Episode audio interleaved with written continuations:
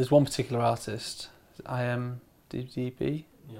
What's your relationship with her, and how did that all come about? Because obviously she's massive now. Yeah, it like You've done one world of her, class. You've done one of her music videos, which what top seven million views or something recently. Uh, 11 million. right. Sorry. You know, you know. It's gone up fast. It's growing fast. Yeah. Like, tell me about that relationship and how that all came about.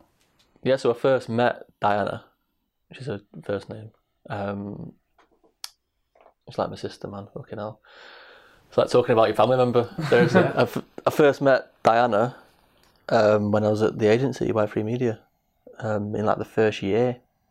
That's why I can't remember how old I was, but I think she was like 17, she was, I think. 18. Um, and basically, what, what one of the, the avenues the agency was going down was trying to do like a Radio 1 live lounge type scenario. So they'd kind of invite musicians from Manchester, vocalists, and get them to do like a cover in a studio environment and shoot it. Um, and she was the first one. So one of the directors of the business knew her as a friend, invited her in, and got and she did like a Beyonce cover. I was like, shit, this is good. This is quite, this is like sick. Um, got chatting to her, but you know she was in a different place to where I was, and it was just like a passing. All right, and kind of met each other on name terms, and that was it. Boom, disappeared. Um, then that whole live lounge thing ended up not going anywhere. But that's when that that live lounge thing, I feel like that was created in my journey, so I could meet her. Um, and then I was always aware of her music um, for the stuff she was doing, and then I started working with a musician from Manchester called Sleazy, and ended up reconnecting with her again. Um, they, I went, we did had a meeting one time, and she came and I was like, "Oh fucking hell, remember me? Oh yeah, I remember you. You do videos, like your work, like you do music, like your work." I'm just connected, reconnected again, but three years on. Um, yeah, we just just built a friendship that you know just through the love of music again brought us together. Um, and then working with Sleazy, shot videos with him. They were then an item, boyfriend and girlfriend. They were going out. Ended up seeing her a few more times, and then one one point it got she hit me up and she's like, "I've got I'm working on this new project. I'm working with a producer called Diego, who I knew as well from Manchester, producer. Um, so knew it would probably, you know, production wise, everything he touched was great. So knew it was going to sound good. She went, "Do I listen to it? Um, I really think you should listen to it. I feel like you could be the, the missing piece of the puzzle." I listened to it and I was like, "This is going to go somewhere." I just knew, just from not just the music, but just the energy that she has, and you know, it did two coincidental things that happen for coincidence. I think I Yeah. think, I think Yeah. things happen for a reason, and, and she reconnected with me at a time where she was in a position where she wanted to prove what she could do, as well as the producer she was working with Diego and me at the same time. It was kind of just like, let's just fucking show these motherfuckers Yeah, yeah. what the fucking time it is. Because the sound in Manchester is amazing, the production in Manchester is amazing, and I believe that the visuals that I'm creating are amazing. So let's fuse all this together and just shoot some crazy shit. Awesome, awesome. It's similar to. Have you seen the doc? Have you seen the documentary, the Defiant Ones, on? I think it's on Netflix now. It was on HBO, but it's about Dr. Dre and his journey. Hmm. It's just weird with any all of these stories. It's incredible how many coincidences, as you say, occur along the way. Yeah, it's never a coincidence. But the reason they've come to be because the work you've put in, and it's kind of led to these weird Yeah, and weird moments. Yeah, because I was I was finesse I was like finessing the situation with the camera and I was really fine tuning my style. I was I'm still trying to find my style now, but I was before we, I started working with Dinah, I was working with a lot of musicians from Manchester, male musicians, and I always had this. I was always like, because like I, I love women and I respect women, and I've always got on with women really well. And every time, I've, like, because I did photography and photo shoots with, with models, everything I created was always great, and just always looked great. I feel like I'm, I'm very respectful of how of a woman and quite. un- un- I think I feel like I understand them quite well, and Should we do a separate podcast on this? Oh yes, let's do that. But I just feel like I was working with a lot of male rappers, and I kind of finessed and knew how to work with males. And I thought I need. I was working. I feel in my eyes, I was working with the best male rappers and musicians in Manchester, but there's no best female musicians. I was like, where are they? You had singers, but no one who was almost fighting back against me. I was like, I'm fucking just as good as you guys. You know what I mean? There was there was none of that until she played this music. I was like, fuck. Like you've really like you're coming with some fire from your heart and your soul, and this is not just you're not just creating music because your friends are. You're not just creating music so you can look good in the picture. You're not. You're creating music because it's in your soul, and that's for where that's for me. That's gold, because that's where I come from. I'm creating visuals because I love what I do, and it's coming from my heart and my soul. I wear my heart on my sleeve, and I hope when everyone sees a visual I've created, they know that time and effort has gone into trying to finesse and create the best they can out of what I have at the time. So the whole when we created this, shot the video, and yeah, it was mad. It was very mad. How did it blow up to where it is now? Like what? We knew. We knew. Because remember the video, like as it as it stands now, what is it? May the what's the date? Tenth of May, twenty eighteen. The the song came out in like the video came out in September last year, so it's like it's like eight months old or something, whatever. I'm sure at maths, but it's only been out eight months. But obviously the video was created twelve months before that, uh, ish. So we created the video and was sat on it and was like, Well, why "This is fucking it? ridiculous." Was that because of the record label getting involved? No, but at, at that time there was no one involved. It was literally in terms of the the team and the support network and our team. It was like Diana. She was living. She was living with. You know, you can even watch her her um, interview she had um, unscripted live. She was homeless, living at her friend's. Um, her boyfriend was, you know, living there sometimes and seeing her now and then. Yeah, Diego was a producer, and me and like a, another cluster of friends around that to sort but that was it and she did um before we shot shade so the whole Hoodrich project when she when she first presented it to me I was like we need to shoot every single one of these because every single one is amazing and there's no other musician or no one I can see in, in the world apart from like Beyonce who's shot a full visual album to any sort of degree consistency quality or anything it's just visuals are kind of seen as a throwaway thing sometimes so I thought if we handcraft and create a bespoke package out of all this and visualize it across the whole thing, this will visually this will go somewhere. And the music's that good, it's all going to go somewhere. So we agreed. Was like, all right, cool. Let's just take on the world. Let's shoot seven music videos. In one weekend. No, Not this time. we shot. We shot. Well, each video, like say for instance, Shade, like that was shot in maybe three hours, Wow. four hours, the whole thing. Yeah. because it was How many run throughs do you do of, of the actual tracks? You think in those hours? Um, again, there's no, there is no rules, Yeah. and there is no right or wrong. For me, it's all about connecting with the musician. You have to have a, a rapport with the person. You have to be friends. You have to like love and respect each other highly to be able to trust each other enough.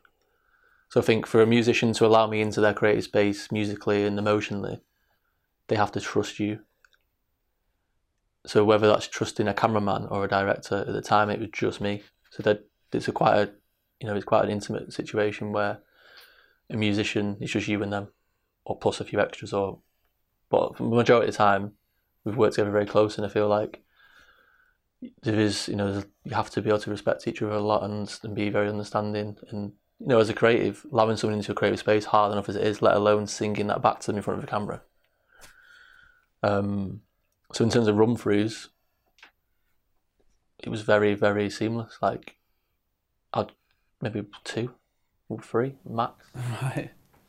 Because in terms, well, obviously time restraints is one thing, but also I feel like if you overcook something, it just falls apart anyway. Yeah. I feel like you shouldn't you shouldn't have to do a million takes to get it right. I think if you're coming from it from a technical camera operating perspective, you'd want to shoot it technically correct and constantly keep going, going, going until you've got it. But because I was covering so many people's roles, I was thinking in terms of coverage to get enough angles to be able to cut it to go with the pace. I was shooting the, for the edit. theme of the music. I was shooting for the edit Yeah. in my mind. I knew what the, I kind of knew. It's weird, like listen to the song and I kind of know what it needs. I kind of like listen to the song, close my eyes, and I can see the cut. It's like right, let's go. it's like KC just stands in a corner, zones out from yeah. Literally, like any music video I've shot, I've probably listened to the song a hundred times before, and I know every single word, every lyric, every drop. I know the BPM. I know everything about the whole song. I've analysed the whole song. Like I'm not a music producer, but I understand music more than some, not some producers, but some people. I think So, you have to. to You really have to. If you don't, cause you, you got to. how how can I step into a room and confidently say to you, I'm going to make you a great music video if I don't even give a shit about your music or don't even understand it? I need to understand how you felt when you were writing it. Otherwise, how am I going to visualize it? Yeah. That's the only way you can do it. That's one song on her album. On uh, sorry, it's not an album. On her EP, um, called More, and that one's a very emotional song. And even on that on the day, she had an argument with her boyfriend. I had an argument with my girlfriend. We hired an Airbnb. We just both went into the shoot pissed off, with emotionally about something, and then that emotional turmoil from us both and that energy created an emotional video, and whoever watches it gets touched by it. And I feel like if you're not pro- if you're not stepping into a project, being emotionally attached to it, then you're only there for the money, or you, you're there for the, the wrong reasons. You should if you. So that's why now I won't touch a project that I'm going to put my name to that I, I can't understand or be emotionally attached to. I white label myself and do bits of shooting here and there, and no one ever knows about it. But anything I'm going to put my name to and and show, you know, as part of my creative journey, I feel like you have to be able to be emotionally invested in it. Yeah. So what led you to LA? How did that all come about? Was it is it from this video? Do you think? Yeah, yeah. So you had this journey with Diana. We'll share her videos in our in Yeah, our hope- show hope- notes as well. So, Yeah, yeah, please. so people can watch it. Um, but yeah, so from this point, you've taken this journey. How does it transition to this these opportunities? Yeah, well, it was mad at the time because obviously we shot her project and nothing was out, but I'm still actively working with all the other musicians in Manchester and just grafting and chipping away wherever I could, trying to pay my bills and buying kit. You know what I mean? So, you know, in terms of the business side of it, I wanted to get to a position where I didn't have to keep hiring stuff all the time, all the time. so every, Just driving to the hire house is enough for me. I can't Fucking hell. Like I was spending thousands a month hiring kit and thinking, fuck, this could be my money, it's dead money, but it was allowing me to produce content on a level that, unless I wanted to work for like big production companies like Chief, no one else was really touching me really in what I, in my world and what I was trying to protect and grow. So all I was doing was trying to inspire other creatives. So what kit I had, I was trying to hire to other people and let them use it and try and give knowledge to other people. So before I actually, after I stopped hiring my Ronin from Procam, Rick Bailey started letting me hire his Ronin, like for a really ridiculously cheap rate. So I was hiring Rick's Ronin off him for about six months, and he was like, "Fucking hell, mate, just buy your own. Like, I've, I've you paid for mine twice now. I can't just use it for nothing, like you dick. I can't be out charging no more. You bought two for me." and I was like, "Oh, fuck's sake!" So I ended up, so I bought a Ronin. What's that like, fifteen hundred quid? Yeah. Obviously, that's a lot of money when you're trying to pay bills and freelance and get money. So every every opportunity I had to take money out, any time I wanted to pay my bills, anything else I had was on buying kit. I never went out, didn't do anything. Literally bedroom or on the street shooting a music video. You'd never see me, ever. That was like what eight months of just not even less, just grafting every day, like killing myself Yeah. physically and mentally. But that's that's what it takes. Um, and then yeah, grafting, grafting. Then managed to get FS5, saved it for that. Bought an FS5 outright. I was like, fuck yes, I go on my own camera now. I've got a Ronin. I started boom, boom, boom, put pieces together with this kit. So I was doing, I was trying to build up my kits because I knew once all her stuff goes out, there's going to be a demand somewhere. It has to be. Because I know how fucking cool it is and how sick it is. So while I was working with her, I was obviously working on other music video projects. Um, I'm working, hitting up agencies because now I had a portfolio. Music videos, but it was still cool as fuck and it looked better than the fashion video that they've got. So they're like, oh, we'll hire you instead.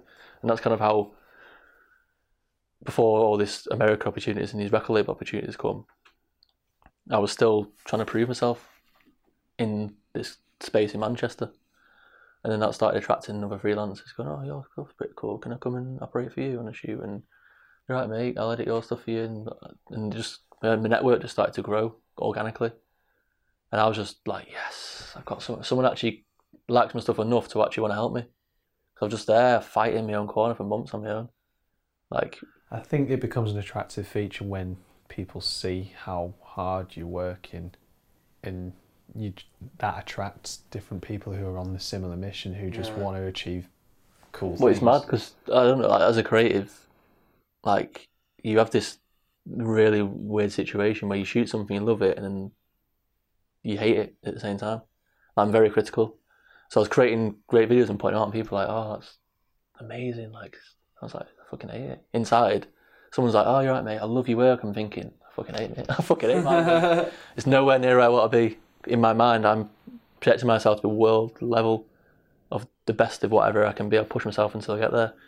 And when people like praising you, saying, "Oh, your video is amazing," like I'm thinking, that's nothing. Like I did that on bare bones. Did that on my own in the street. You think it's got a powerhouse behind it? It's not. It's just me on my own.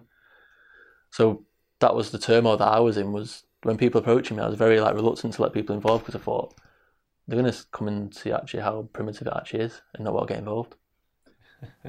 Where's the crew? What time's the crew turning Yeah. up? yeah, where's breakfast? What's catering? Like I'm not ate for days. Like um, it's literally like I was reluctant to let people in because one because I've incubated and created this baby of an image and this style. I didn't want to let anyone tamper with it and help me shoot something and not look how I wanted it to be. Because then it would affect my next job because then people would think it wouldn't be, it wasn't the same and it now become factorized and it was very throwaway. I wanted to, I, so I held on to it as long as I could. Um, and look at, and then I thought, I got to the point where it's like, right, I need to like create, I need to create a business out of this. I need to create a production. We need to do something. But I hated the whole production company mindset, and I just hated the idea of it. So I thought, wait a minute, I've got a network of people around me, like some of the best people in Manchester, all their emissions operators, everyone from a crew. Why not just, why not just create a visual collective out of my network? And that's what that's where I came with the concept of Clash Productions. And the word Clash for me, I was messing around with a name for it, and I thought, okay, what do you think? What's my initials? Okay, KC Locke, KL. Let's start with that.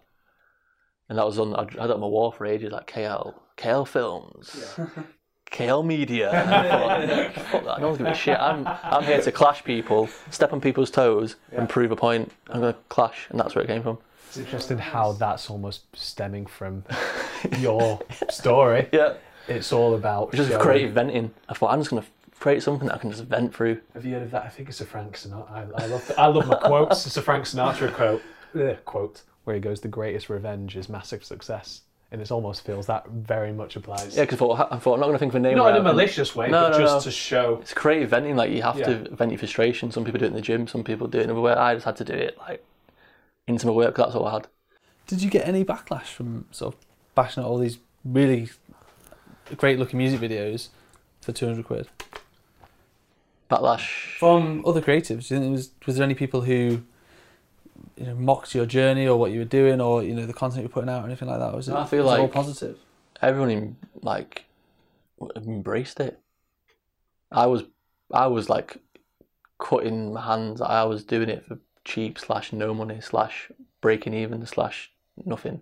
Sometimes someone would say, oh, "I've got two hundred pound, three hundred pound for a video," and I'll just spend that on hiring kit and making something look good for them because I just, I just love their attitude and just love them as a person. That's really good. Without telling them, Yeah. without telling them, I was doing that video for free, and they didn't even know.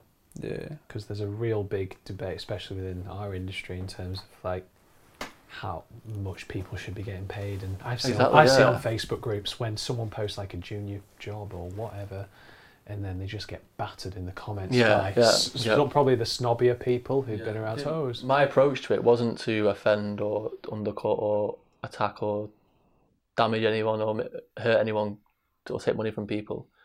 Mine was more like there's no one fil- there's no one facilitating what these guys like. Imagine you listen to a song and you know it's world class and amazing, and you know if that had the right video and the right, obviously the other elements to it, but if we're going basic terms like what a, what a consumer sees, they hear it and they see it.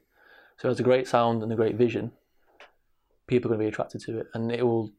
I knew what my worth was and how much I should be charging or I should be earning, but the people in the, the industry that was in Manchester and the infrastructure was not there to be able to afford ten grand music videos. How, some guy was sat in his bedroom producing music day in day out, trying his best, killing himself in his bedroom to make music to somehow chase his dream of making music. He can't pull ten grand out of his house and pay pay a production company. Yeah. And the ones who did have money and were able to pay music videos fell into the factory of a production company. Hi, right? Yes, email please. Yeah. This is this person. Here's your invoice. And it's very factory. It's very. You're just a number now. You're just. It's almost like you step into this corporate world where you treated you treated very differently. Yeah. And all that whole creative juice and fusion of what it should be, and the whole creative, the whole creative process was kind of just like regimented and fell apart. And the videos that are coming out just look like although the camera operators have shot something, it's been passed to an editor who doesn't give a shit about the music, and he just passed it, turned it out, and it's gone back out. And that's what I was seeing. That's not everywhere. I'm not trying to offend anyone No, in the no, world, no, no. but the people that I was working with and what I was looking at and what I, as a consumer, was seeing was that. So I was trying to just do a service to them visually because I knew eventually someone will see and think, "Fuck me, that's good. That there's some money. Make it, make me one now." And that's what it grew to. It's a real honest approach. That. That's really cool. I mean, how as we said before, how does it lead to kind of with what you're doing now, with what you've recently done with Ella Eyre? I can't pronounce the name. Ella Ella Eyre. Yeah, yeah. So London artist, but chose to shoot out in LA. yeah, so well, the Ella, the Ella Eyre music video was shot in Portugal, and the Aluna George one was shot in LA. Ah, right. So two okay. female artists, but it's such. Um, so ba- basically, it's just fucking graft, hard work. So if you think when I when I first left the agency, I had nothing, no no visual presence, no website, no what, nothing. So I thought, how am I going to attract business? So a lot of people who be listening to this now think, how the fuck do I get work? Like how am I? How am I going to attract these big jobs? How am I going to attract any business whatsoever, whatever sector I'm in? How do I do it?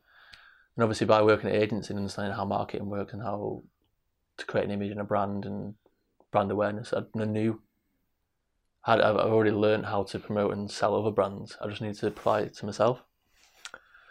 So I thought, because obviously, the, the people I'm working with, it's, it's you know, no one that I knew I was working with was above 30. Everyone was 20s, 18s. Everyone's very young and everyone's very in with the times. Like, social media is massive. And I feel like, like now, 90% of my work is through Instagram. I don't even have a website. Clash Productions doesn't even have a website. It will have one because I've got too much content now. To I need to, I need a I need a home. But up until right right now, like I'm working with Sony, and Univer- Sony, um, Warner Music, like all these record labels, like biggest record labels in the world, and they never said I can see your website. They're saying fuck me, our Instagram is cool. How much? That's interesting. Yeah. Take that, everyone Wow. who says you need a website. Actually, yeah. obviously, different sector, corporate.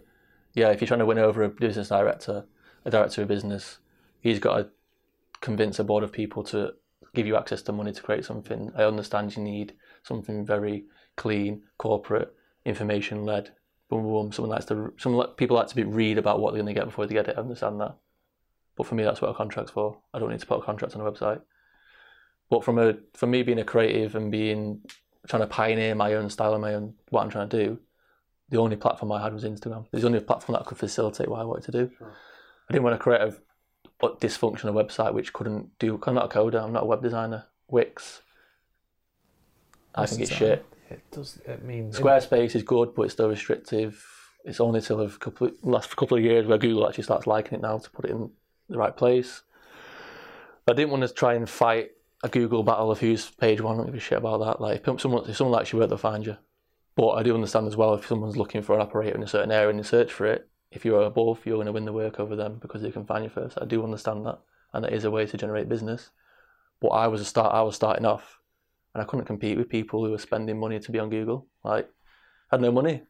How did these labels find you, like your Warner Music, your Sony's? Is that through just Instagram and the hype and the momentum you've built then? Yeah. cool. Literally all for I don't have it. There's no other way you can find me online. Obviously, I've since I've had write ups in magazines now. Obviously, certain platforms want to know who, I am and what I'm doing and who I'm working with and the great people and musicians, everything that I'm surrounded by now in this whole network of cool shit in Manchester.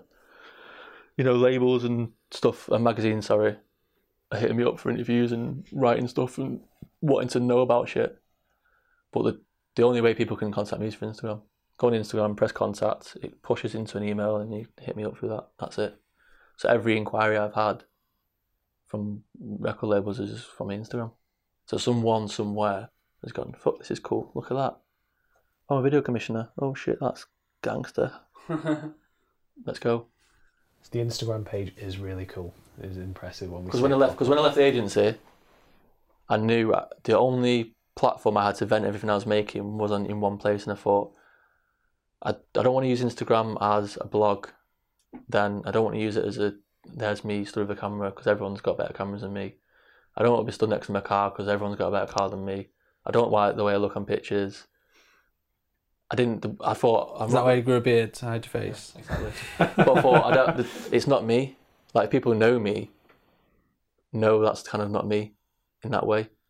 I'm not. I don't brandish. Oh, look at this cool camera. What I don't give a fuck. Like, it's all the gear, no idea. And someone can have the best camera in the world, but if they're shit, they're shit. I'd rather be good and have nothing, or at least Agreed. Entry level good in my world because there's people in the world who are amazing creatives who are good at both things, good at everything. Um, but for me, I just had an Instagram page and I thought, how can I stylize this to look attractive to people who want to pay me to do the same things?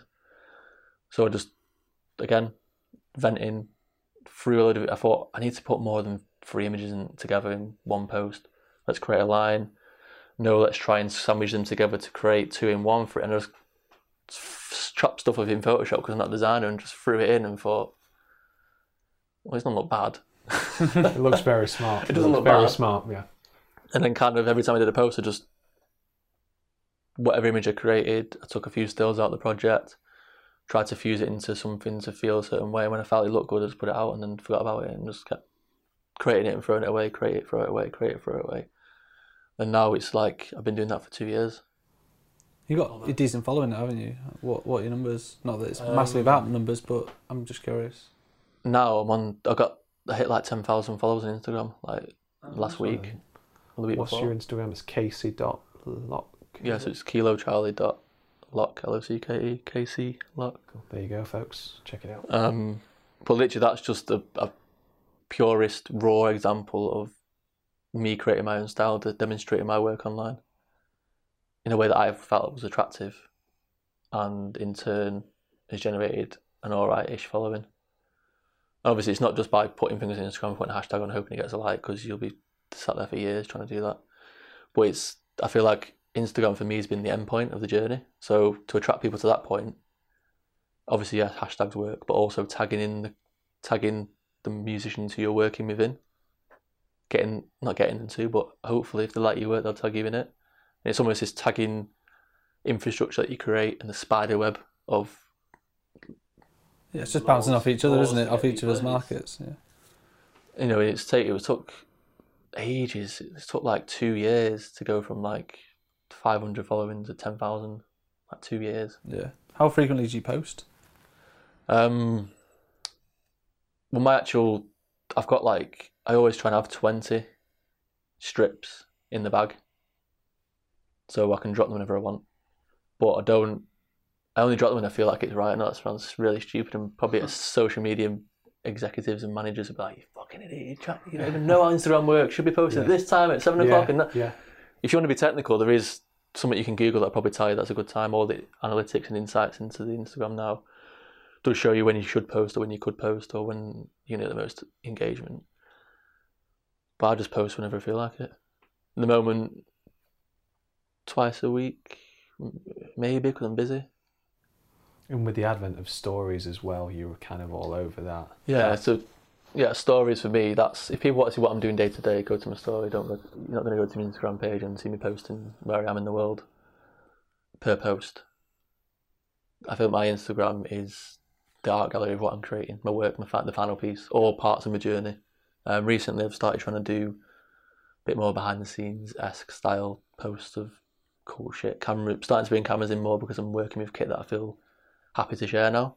I'm not running around with DSLR trying to be the best in the world because you know now I'm slowly starting to let people in a bit more to the team and showing people that it's not just me now. There is more of us, and hopefully shedding light on what everyone else is doing around me, and putting them on as well. Now you are sort of at that level with the red cameras, aren't you? So, as Yeah, because now now I'm in the the situation where I can actually hire a camera and, and afford to be able to spend a thousand pound off my budget for one day's worth of camera kit. You know what I mean? I'm, I'm in the position now where I can do that.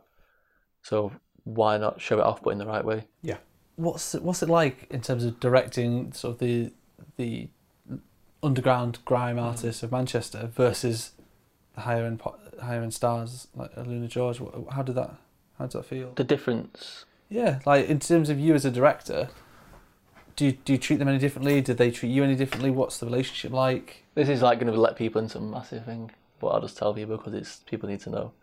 But it's actually easier doing bigger videos than it is smaller. All right. he said, "What?" Yeah. yeah. In, easier in what way?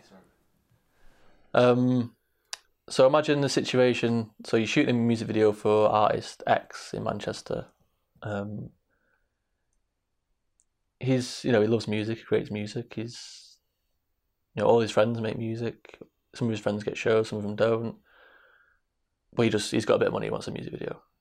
So you bring you know the the, the journey. So he hits you up from yo, bro, we want music video, cool. However, that customer journey or client journey, if you want to call it that, happens. You shoot a video, you know, he turns up an hour late. Sorry, mate, I was couldn't get out of bed in time. All right, cool. So you wait around for an hour for them to turn up. They turn up. I need to get my hair cut before I can shoot. All right, so they disappear for two more hours. You know, they're not asked. Yeah. They love the final Yeah. product and they'll they'll sell you to the high hills to all the friends, but do they give a shit about you? No, you're just the guy who they've hired who's current at the time. That's what it feels like sometimes. No, not all the time. But that's one example of, and then you have to then not hate them for just taking a piss out of you for three hours. Because I'm, you know, I understand everyone's got their own situations and I'm very understanding. So yeah, we get to the point where you've been sat there for two hours now waiting, three hours maybe, and then you shoot, then it's like, right, let's shoot a video. So you've set up all your gimbal and done everything and set up your lighting, start doing your shots and, you know, someone's, his phone rings halfway through and he's like, oh, one minute, bro. Yeah, yeah, I'll be, I'll be 20 minutes. I'm thinking, you're not going to be 20 minutes because it's going to be at least two hours. But someone's going to be 20, you know, and it's just the whole mentality and respect of you as a creative and a director and an artist just gets thrown out the window. You're just a videographer. Literally, that's all you are. Um, and the opposite end of the scale when you're working on, you know, expensive music video for a record label shooting in Los Angeles, you then put into a situation where people actually respect what the fuck you do. You've got, you know, people not just respect in the way they treat you or whatever, which is a people do do that because you're hiring them, but you put in a you put in a situation where people are trying to fulfill your vision, and they're all just there to help you. Like You mean uh, crew? yeah, crew, Right. crew, and also the musician has a big say in why you're even there. You know, if I'm shooting a music video for Ella Eyre, if you didn't want me to be there, I wouldn't be there. Yeah. 'Cause if I was a musician, I wouldn't want some random director to shoot me because someone said they have to. So oh, So they have she- a big what, you know, of course. you Given know what I that mean? you mentioned before, sorry, Cal, it's like you said before, like it's important to have that really strong relationship with the musician. Yeah. Given that these people are relatively strangers, you don't really know them that well. Is it quite easy for you to hit it off? And I think that's probably the, for me, that's probably the scariest part. Is trying to have that build that rapport with someone instantly. Because when you when you're working like Ella Eyre music video that we shot in Portugal, like you're literally flying in. You met her before the shoot, right? No, Oh shit. no, because obviously she was touring. She's an active musician touring, so she was touring Europe while pre pre production was happening. Obviously, she's seen the treatment. Treatments was um, got obviously went through treatment on like Skype and stuff, and spoke to her that in that respect. But even in them situations, when you're speaking to a musician, it's not you're not sat down in a room chatting, having a drink, getting to know each other. You're talking over Skype, and there's six other people all on the call, and everyone's listening to what you've got to say. Yeah. So, what about this? Well, you know? So what do, what's this? What's this shot going to look like? And you're literally like selling, your- you know, selling your idea and selling your dream and your vision to a, to a stranger at that point. Um, so that's one thing you have to deal with. Um, and then obviously then you're flying in. Schedule of you. you fl- so I flew in.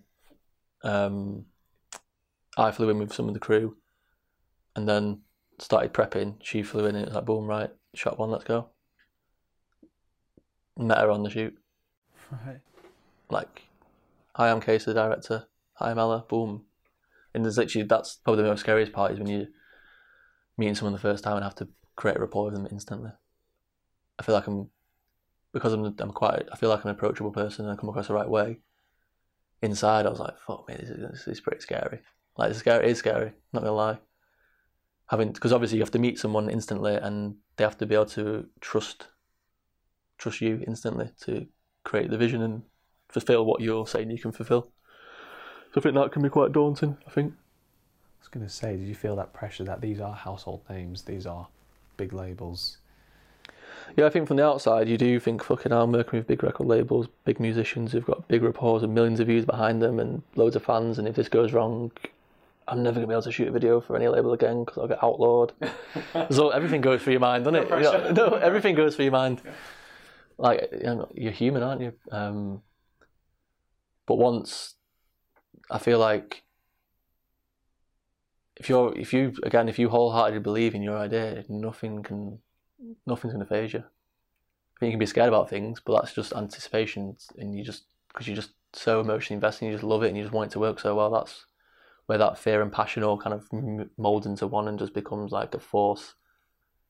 And I feel like that force, the force. that's what I wield when I'm on a shoot. That's when when I'm like me now, and me on a shoot is very different. When I'm on a shoot, I don't even think about human things like like eating or nothing. I'm just zoned on. When I'm directing something, like when I was in Portugal, I was literally just switched on. Like I've just had a limitless pill, boom. And because of because of my knowledge of a production, how it works from the start to the finish, and because I understand how to use a camera, I understand how to expose an image, and understand what lighting means and what a gaffer. I know what every single thing does. And because the actual shoot itself wasn't just hired as a director, I was hired to produce it as well. So I used my production company Clash to produce the whole project. So I hired and fired whoever I wanted to be who I trusted, brought everyone in who I trusted to help me fulfill the dream. So I knew uh, the nuts and bolts of everything. So when I stepped onto the shoot, I knew everything was going to run smooth because I made sure everything, everything was perfect. I chose the lenses I wanted, I chose the camera I wanted, I chose the lights that I wanted, I chose the location, I chose the dancers, I chose every single thing I chose. Are you on camera yourself or do you have a separate DP? So, well, this was the first time I let a DP hold the camera. This first, no, there's literally like, because I was so, it was my baby, and I thought, fuck, I'm, going, I'm, I'm moving into a big budget music video. I'm going to have to let someone else use the camera. Like, I was shitting myself. Because I hear when it comes to these sort of scenarios that a, a label will often, if it's someone who's relatively unknown, they'll trust a, a well-known DP. Because they know it's going to look good. Yeah, I think the mentality is if the director's shit, then at least the DP will make it look good, and they can probably save it in the edit. I think that's Yeah. that's a safety net for any any label. I think. Um, but because the usual format for winning a music video for a label, to my knowledge, and to what I've been, I've learned now the last like year or so, is a record label have a marketing strategy, blah, blah, blah. They need a music video doing, cool. So they have video commissioners who work for the labels, and their full time role is to get a video done, delivered by delivery date, and it goes on YouTube, and that's your job done. There's your paycheck. They get a budget to produce. They say, right, you've got a, we've got a song for you, thirty thousand pounds to create a video. You need we need to we need it going out in four weeks. Go. If you don't, you're sacked. If you fuck up, you're sacked. So they're under a lot of pressure. So they're so then what they do to make their life easier, they'll have a network of production companies, proven production companies that they've worked with for years. So they'll then offer this song out to be written for. So they'll they'll hit up ten other production companies that they work with, or agents or um, organisations which represent directors. So if it's a record, if it's a production company, or say it's all the same thing, they'll hit them up. So they'll go boom, boom, boom. Hi, we've got this song we need a video for. The production company will come back and say, okay, great. We've got these six music video directors in our books. I think these two of them will fit this style. I'll ask them to write. Is that all right? Yeah, cool. I'll get them to write. So they could have 15 people all writing for one job. And then 15 treatments get submitted. The video commissioner goes, yeah, all them are shit. Okay, these five are good. These are worth, these five are worth showing my boss so I don't get laughed out of the office. All right, cool. What do you think of these five? Then the management inside level go, uh, them two, them two are all right. Let's show them to the artist manager and see if they give a shit about it or not. The artist manager looks at it and goes, yeah, these two are cool. Um, I'll show it to the artist. The artist goes, yeah, I like these. And then it goes back down to the, the company, production company. They go, then hit the director up and go, they like this. They said they like it, but they don't like these three parts. Can you can you revise the treatment or can you tweak it? Or they might just love it straight away and say, let's go. Then they'll be like, right, cool, can you cost it? Give us a breakdown of how you're going to spend my 30 grand. Down to every penny. And how quickly you can turn it around and why you want to shoot in this country where they want to know everything. Spending money, they want to know everything. Yeah, yeah. So that's the usual. Then obviously, then the video goes into production. They might release partial funds to start pre-production. You settle the date, sign contract, blah blah blah. Video gets shot, gets delivered within the timeline. In the time frame, if it doesn't, you you'll get shut down. Deliver the video at the right time, it goes out. Boom. That's kind of the round trip of how it happens in the industry at the moment. Mm. But for me, I just got a knock on the door and said, "You're cool. You're like we really like we've watched, we've seen what you're doing. You know, we've we've had a few treatments. So basically, how I think how I was picked up a couple of ways was other directors have seen my work and referenced my work in treatments, and then labels have thought, I've seen that still a couple of times. Where is that from? Found me, and at the same time heard IAMDDB's music and seen how well that's going and labels and ARs just like fuck me this is like blowing up out of nowhere it's been nine months and she's got 11 million views she's doing ridiculous shows touring the world like she's it, going crazy independent taking over the world. What the fuck? We need some of this cool you know what I mean? We need to figure out creatively how this is happening like who's who's behind all this. And that's kind of how it's how it's happened. So rather than me having to fight through this whole battle of me and 15 directors all wrestling each other to try and win a 30 grand job or whatever, 50 grand or 10 grand or whatever the job is, they just hit me up directly and said, Do what I write for this? Because we like you and we want to give you an opportunity to create something for someone cool. The artist likes your work, the artist already knows about you or have seen your work, or you want an opportunity, the artist has requested you because they like your shit That must feel confidence. so that, at that point, that was the first time in my whole career where I thought, fucking hell, people actually like my stuff. They're not just chatting shit to me in the street or like giving me a like on Instagram. Like someone actually, it's stupid though because you feel like someone from a credible source, like a record label, has to employ, has to give give you a seal of approval to make you think like you're good. That's how, I was like, you shouldn't be like that, but I feel like you have to go through that whole thing and get to the point when you're working for a label to realise or get have the self confidence and self belief to realise that you're valuable or your your creativity is worth something. So it wasn't until that point where I actually stopped hating my work and actually start thinking, oh, people might actually like it. It's stupid to think, but I've always been very self critical. One quick thing: do you do you find yourself having to write treatments now, or is you feel you kind of what's? I'm trying to think towards wrapping this up. What do you think the future holds and future work for yourself? And Um, so at the moment, my main priority, and which will always be, and, and which has led me on this journey going to point I am now, is working with Diana, Yeah. IAMDDB. Um, she working with her is my priority over anything, creative wise, just because of you know the, the friendship, the love we have for each other.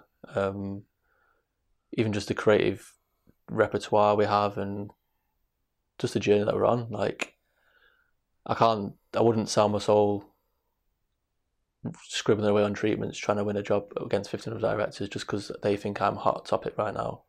Because next week there'll be someone else who's done another, create something else which is cool and they want to rip that off and recreate that for themselves. That's what, you know, a lot of the labels are doing is they're all trying to compete with each other to look the best, but there's a hiring fire on in the can to get there. Where I feel like for me, carrying on working with Diana, this journey that we're on, is changing the way people approach visuals, from how it's changing the way people approach sound and her own music side of things as well, which we haven't talked about because it's that's her own world that she can talk about, and there's a lot of interviews that she goes deep into that. Um, but yeah, my journey really is continuing working with her and continuing the journey which we've started, which you know will span probably for the rest the rest of my life creatively, I reckon.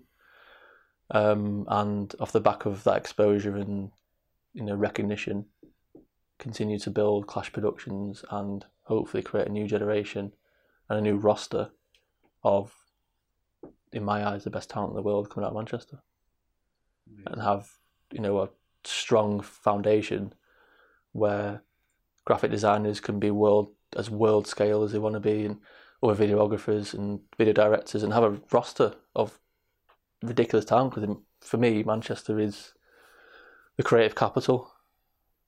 It is. It's just been overshined for shown for a while, but there's a lot of ridiculously talented people in Manchester. I was thinking, Who- like, you, like, people say places like London, but a lot of the Manchester talent has had to go to London because Yeah, where it's at. yeah.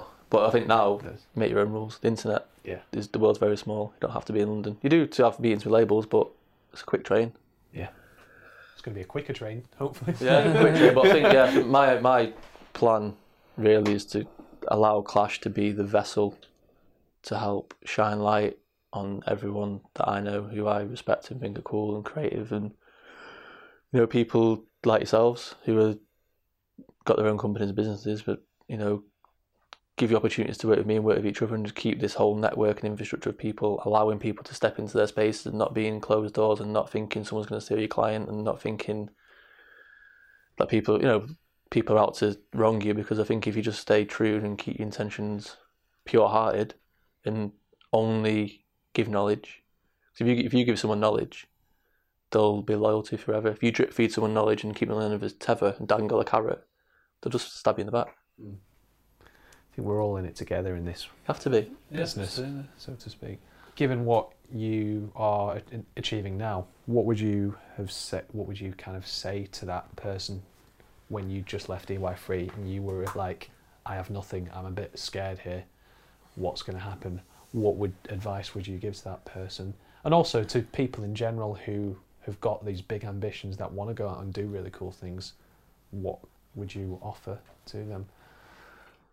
I if I didn't exist and Clash didn't exist, I would probably say something different, which I say in set. But I feel like if someone is in a situation where they're feeling like that, just hit me up. hit me up because I know how hard it is, and any if I could give you advice or even just meet you for a coffee, or even like, um, I'll give you an example. Um, one of my very good friends now, Jamil, um, friend of the dictator, on Yeah, just a, yeah, well, he edits, but his skill set is far beyond just an editor. Um, he's an entrepreneur as well. Um, but an op- for instance, you know, I was at Parklife last year, which this year it's what July the sixth, June the sixth, June the 9th, sorry, June tenth. I met him last year at Parklife. He said, "Oh, he went, oh, I love your work. My name is Jamil." Approached, came across really well, really well spoken. He was like, I really like what you're doing. Is there any way I can get involved somehow? And I said, Yeah, cool. Send me some of your work. He sent me a Google Drive, full graphic design, 3D animation, self shot stuff, edited stuff, and I thought, like, what? All this? I was like, I just thought he's like me. Straight away, I thought he's he's on this. He's a grafter. So, um, I hit him up and I just said, let's meet up and that. So I met him and he told me his story. He's like, my name's Jamil. I'm from Germany. Um, I've, I've lived in the UK since I was like 4, 12, 14. He's probably going to kill me now because I've said he's the wrong. But in a nutshell, he told me where he said he's um, living in the UK. He's finished university. Um, his mum lives in Germany. He's in Manchester on his own. Um, he's working in Foot Locker full time, and he sends his mum half of his wage a month in Germany because she's wasn't very well or isn't very well or is, you know just look after your parents like you do. What, what a guy. Yeah. And he was like, "I- I'm trying to somehow carve something out of what I'm doing. I don't know how to fuck to do how how I'm going to do it. I don't really know anyone." And I was like, "All right, cool. I respect you. You're a cool person. I want to help you, but I'm not. I don't want to help you by just letting you letting you sit in the background and edit stuff for me, and you never meet anyone. You're just in the corner doing my work for me, and I just use it as a little, just take the piss out of you and use it as a factory, like I was used for, or the way I felt to be used when I was an agency. I thought you're not going to get that. I can't treat you like that because I wouldn't like to be treated like that. So I said I'll bring you in to the team. I'll introduce you to everyone that I know. I'll allow you to edit all my music videos. I'll pay you well. I won't take money off you, and just be loyal and be a part of this journey because it will change your life. Because if enough people around the table who all believe in the same thing, things will happen. And he said, I'm down. And within a month, he quit Foot Locker, replaced his earnings tenfold, and now he's pretty much with him every day, full time, editing. He's editing, doing graphic animation. He's, he's he shoots now. I've taught him how to shoot. He's got his own style. He does BTS, and his career path now will be moving forward into directing and hopefully doing bigger and better things than I've ever done. And that's what I want to do for anyone who wants to put the life on the line to make things work. Because I think if you want something to work, you've got to commit to it fully. But at the same time, if I didn't exist and someone wanted to ask the question, or if I wanted to tell myself, my younger self, Yeah. What would I do if I just was left for university? So Um, just, just, in that position Yeah, yeah. you when you don't know where you are, and Yeah. you're really lost, I feel like best thing I would say to do is stick to your guns. Do do what you what makes you happy creatively. If you shoot something a certain way and you like it, just fucking keep doing it because it will create value eventually. It might take a year, might take two years, but if you consistently keep hammering in one spot and keep creating your own style on what you do, whether you like it straight away or people tell you it's shit or you think someone's better than you, don't waste your life watching someone else do something because you never do what they do. They're on a, a complete separate journey. Someone might, your best friend might win a million pounds tomorrow and buy every camera in the world. I'm Not going to change them creatively. It's just going to put them in a different position and a different part of their journey. But if you just stick to your journey and stay true to what you do, and approach every situation with with love and respect people, and don't try and navigate through life to gain financially over someone and hurt someone, you'll be fine. Hundred percent. But career wise, what I probably would do if I was in Manchester now, leaving university, I'd probably just buy a follow focus system and be a camera assistant on, for every single person shooting because no one really is selling themselves as a freelance camera assistant to any degree where they're just a gangster camera assistant or, or a focus puller. There's a massive gap for it right now. People like people to just help shoot shit, but want to you know people who want to like some people that I've met that have hired bigger shoots, they are just focus pullers or camera assistants, and they that's all they want to do and they love it. And it's like even the people I was working with LA, this this lad was like 19 years old and he's been focus pulling since like 15. And he's amazing, and he's earning dollar and working on the biggest shoot, biggest sets in LA, focus pulling. Create People need to start looking at production and don't just say I want to be a video director or I want to be a videographer. Start as a focus pull, learn every single thing, create all the contacts, and then tell all your friends and the contacts, oh, I want to start directing and build your career that way. Don't try and jump in saying you're a video director when you've got no experience and people you're kind of fighting this whole circle of everyone's everyone can call themselves a director or something on Instagram and show the friend I'm a video director. Oh. But it takes a lot more than just putting on Instagram to actually be successful in it.